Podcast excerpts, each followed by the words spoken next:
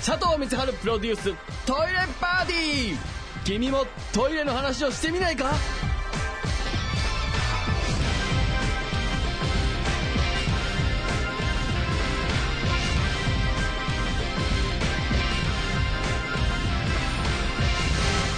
えーメールいただいてます、えーラジオネームリリコさん。やったことはないのですが見ていていつも疑問に思うのですが大型便座カバーってどうやって装着するのでしょうか？ファスナーでもついているのですか？という。やったことないんだ。便座カバーをつけたことがない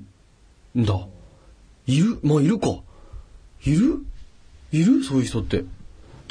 大型の大型の便座カバーをつけたことがないってことですよね言うだと突っ込むけど、あ大ー型のつけるんですかってことじゃないですか。いう、でも、大型の便座カバーもつけたことがないってことですか？ああ、まあ、いるか、そういう人。便座カバーつけたことがない人、言うしかないっていうことですか？ああ。まっすぐ突っ込めば、まあ、なるほど、なるほど。王は、えっとね、えーまあなんか、いろんなのがありますけど、えっと、こう、なんていうのかな、プラスチック的なポールみたいのがあって、それをこの、えっと、便座カバーのところにこう、這わせて、こう、くるっと回してつけるものとか、あーあとはこう、なんていうのかな、パチってこうつけるタイプのものですね。えー、なんていうんだろう、こう、ポチッとするやつですよ。ボタンみたいのがついててやるやつとか。いろんなパターンがありますけど、そうか。大型の方が今増えてますからね。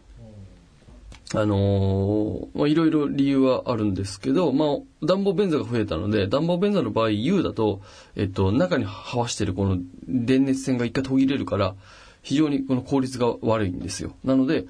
暖房便座の普及が大型便座の、あのー普及に役立ったっていうふうにも言われてはいるんですけど、まあ、暖房便座にせよ、便座カバーは絶対つけた方が良くて、それは、えっと、えっと、温ま、冷めにくくなるし、節電にもなるということがございますので、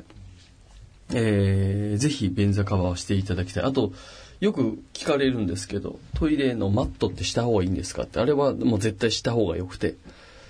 トイレって、まあ、埃がこう舞ったりするじゃないですか。で、あとはいろんな雑菌とかもいるんですけど、基本的に夜中に上からこう下にかけて、そういう埃とか菌とかが、下にこう落ちていくわけですけど、マットを引いてると、そのマットに一旦吸着するんですけど、マット引いてない場合っていうのは、ふっとその翌朝入ってきた時に、一旦それがまた舞うんですよ。で、それが空中を舞うということは、呼吸をしているところにも接触するわけですよね、当然。マットを引いてれば、マットに吸着するので、マットさえ洗えば、そういった埃とか汚れとか菌なんていうのは取れるんですけど、マットを引かないことによって、そういうリスクを負うことになるんですよ。だから、ぜひマットを引いて、しかもマットをまめに洗っていただけたらなと。マット自体は当然、ね、その、汚くはなりますんで、当然ね。うん、そんなことで気をつけていただければなと思います。佐藤光晴プロデューストイレパーティー。君もトイレの話をしてみないか？